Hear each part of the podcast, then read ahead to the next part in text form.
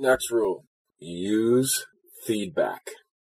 You've probably heard the saying that the definition of insanity is doing the same thing and expecting a different result. Right? It sounds really simple and cliche, but the reality is that most of us do the same thing every day and expect a different result. We work in the same job. We say the same things to our partner. We follow the same diet pattern. We follow the same exercise pattern. Try a bunch of new diets in the same way, but thinking that it's different. So we may trick ourselves into believing that we're doing something different, but most of the time we're just doing the same thing. So why I say that inside of this feedback loop talk is that we often don't read the feedback of the results that we've produced. So there's a wonderful saying when I was doing lots of seminars that they would always say in the seminars that I took, just look to the results. If you want to see if your relationship's working, look to the results. Are you happy most of the time? Is your partner happy most of the time? If you want to see if your finances are working, look to your savings account. Are your balances building? Are your return on your investment growing? If you want to see how you're doing emotionally, sort of track your ups and downs. Is there more happiness than more sadness or more sadness than more happiness? So another example. Let's say that you want more affection from your partner and you've been giving them presents on a regular basis and you're hoping that that's going to get you more affection. Let's say you've been doing that for five or 10 years, which is not uncommon. People do this stuff all the time. And if you really are honest with yourself, that's the big challenge is being honest with yourself when you read the data, because none of us really want to see the ugly truth about how ineffectiveness and time wasteful we are. It hurts our ego. So you have to have a certain level of confidence and support and ability to see the ugly pieces of your life that don't work in order to move forward. So let's say you give your partner presents and you're hoping that it's going to give you more affection. And if you're really honest with yourself and you look back on the last 10 years of your life, you've given, let's say, a thousand presents and the amount of affection that you're getting hasn't increased. It's exactly the same or gone down. The hardest part is to then say to yourself, okay, what I'm doing isn't working. So what we're really good at doing as human beings is kind of tricking ourselves into thinking if we change the type of present or if we change some real surface thing, that that's going to change stuff. And you can start with that. But if you're making lots of those little changes and nothing works, then you have to try something totally different. So when I say read the feedback, that means that you have to see the goal that you're going for. So first of all, you got to know what your goal is. So let's just take the intangible goal of having more physical affection in your relationship. If you're trying communicating more clearly or giving presents and it's not happening, then you need to try a different approach. And here's the thing. It doesn't matter what you try. You can try literally anything. You just have to be honest with yourself when you read the feedback. Did that have a result? So let's say you told your partner, like, okay, I think we need to see a therapist. And you had never done that before. Then when you go see that therapist and then you try it for a little while and you watch what's happening, maybe you notice that an uptick in physical affection occurs. So then you know that that had an impact. Now the level of impact is going to change and vary according to a million variables, which you can't control, but you know that it had an impact. So we have to take care of ourselves. We have to work on our own needs and desires, but we need to do it in a way that honors all the other creatures in the world and our place in them and try to be as realistically and respectfully related to other beings on earth as possible. I'm not saying you have to be a vegan. I'm not a vegan. I'm just saying you have to have a really respectful relationship to all other beings. One of the most important jobs that you have is to see the feedback of the actions that you take and how well or not well they're working and then make adjustments to your action and your approach according to how that feedback is coming back to you. That's the way nature does it. That's the way ecosystems do it. So ecosystems, when something's not working, a species goes extinct. Humans are on that path. The way we live on Earth in relationship to our Mother Earth and other beings is not working. And the planet is on track to push us to extinction unless we change our approach. So nature works that way all the time and it's pushed many, many, many creatures, which will never know what they were to extinction because the fossil record is lost, the biological record is lost, and they just, the feedback was there that showed them that they weren't making it in relationship to the other beings. So you've got to consciously, since humans are conscious beings, we have to consciously read that feedback.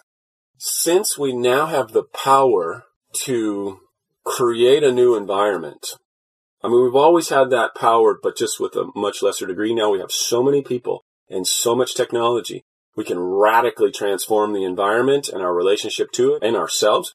So we are not separate from the environment. We are simply a conscious extension of the earth environment. You can think of people as little trees growing all around the earth, rely upon the nutrient base and balance in the soil of the earth or the ocean, the cycles of the earth. And when those nutrients get depleted, we start to die off or have diseases and illnesses. So the point is, since we are conscious creatures, we have to choose to read the feedback. In nature, animals and plants are just the feedback's forced upon them. We can manipulate our environment away and around from that feedback so it doesn't affect us immediately for a certain amount of time and push it back, but eventually it comes back.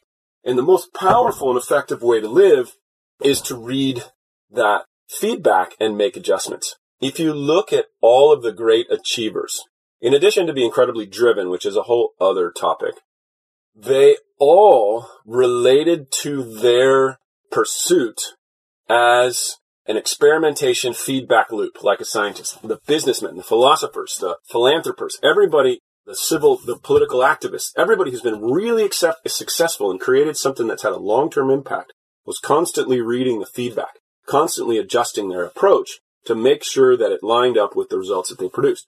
I know that that sounds like a simple, simple idea. The problem is, is that it's easily hidden by our subconscious, unconscious self. Things become so ingrained that we can't see them.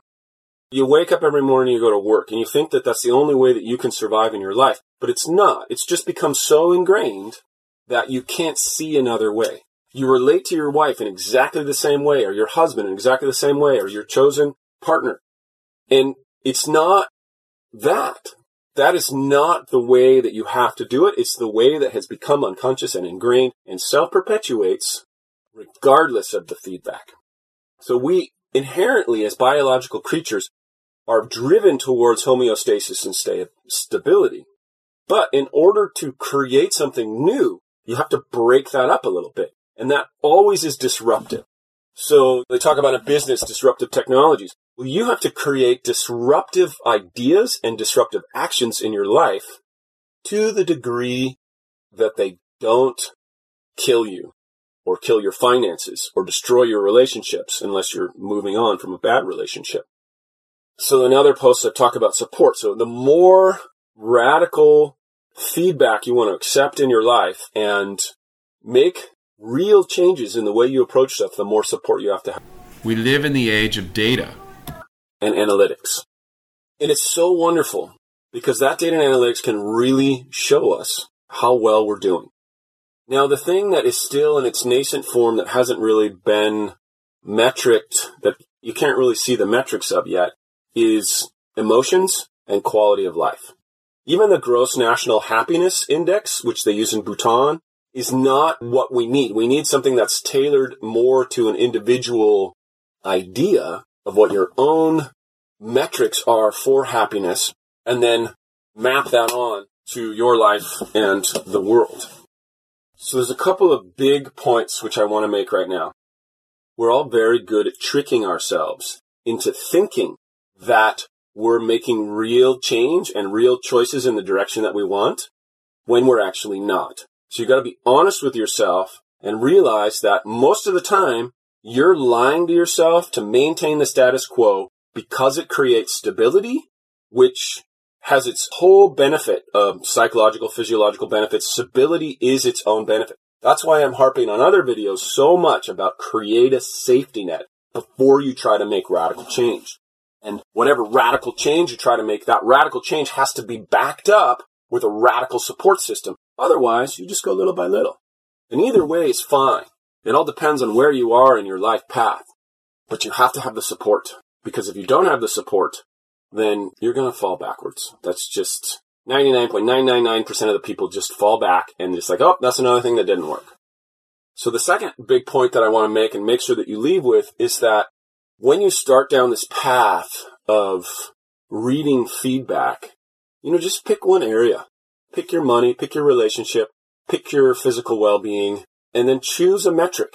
Maybe you want it to be your blood pressure. Maybe you want it to be, I don't think weight is a good metric. It's not a good metric of health. Maybe you want it to be your cholesterol level. Maybe you want it to be how many times you authentically smile in a day, not like a fake smile, like, mm, like a real smile where you're really lit up from the inside and the corners of your eyeballs turn up and you feel it. So pick a metric and then start noticing what you thought made that happen and what you thought didn't make it happen. So maybe you're not smiling at all. And maybe you're just doing the same thing over and over again. You're reading self-help books. You're trying, talking with friends. So if you're not increasing your level of whatever you're shooting to attain for, it's not working. And then you have to be honest enough to say like, wow, I may have wasted 25 years of my life. I may have wasted 40 years of my life because I wasn't really paying attention to the feedback that my life's been giving me all the time. And that's the rub. You gotta have the courage to admit fault in your own approach to life, and you gotta be willing to take action consistent with that. So that's where I'd like to leave it. Because none of this works if you're unwilling to have the courage to admit fault to where your approach hasn't been working. That's the one thing that will screw you every time. So you gotta have courage. In order to have that courage, you need support. You need people to support you. Again, I've mentioned my men's group before. I have a men's group. We've met for 12 years. Our sole dedicated purpose is to support each other and be a success. And is to be known deeply so we see each other's struggles and to use accountability as a tool to keep ourselves honest so we can read the feedback authentically. So you need something like that. Don't have to be a men's group. Don't have to be a women's group.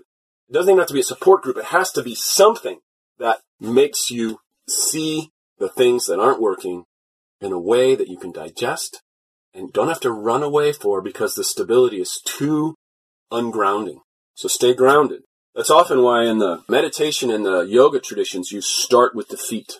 You start bringing the energy down into the ground so that you feel grounded. The more grounded you are, the more real truths you can see about yourself, which exist up in the recesses of your mind, which the analogy could be those are the deep higher chakras if you're into that kind of language.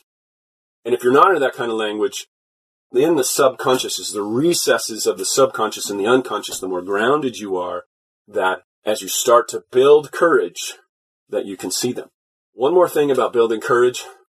Again, I repeat this all the time, but it's so critical that it has to be digested. And I forget it all the time. That's why I repeat it so much. Remind myself as I'm reminding you. You need support. The more support you have, the bigger insights you can digest. There's a reason that a lot of seminars sort of keep you locked in a room for days on end. It's so that you're bound by a mini, short-term, powerful support structure that will help you see the insights. the problem with most of those is that they let you go after two, three days, one day, whatever, and then you fall right back because you still don't have the support. So you have to create the support for the long haul so you stay. Reading those feedback loops, making honest adjustments. Now you don't have to get them right, but you do have to try things new, which are going to be a little challenging, a little unsettling. So you got to judge your capacity to change. And the more ground support you have, the more finances and home and love that you have, the more you're going to be able to be honest with yourself and adjust according to the real feedback that you're getting rather than the stuff that your desire and your subconscious push for stability is giving you. Please subscribe. Please click the bell to get notifications of future material. And please go to the website, wildalive.net, and subscribe to the email letter and check out more of my content if you are interested. Thank you. Have a powerful, happy, and productive day.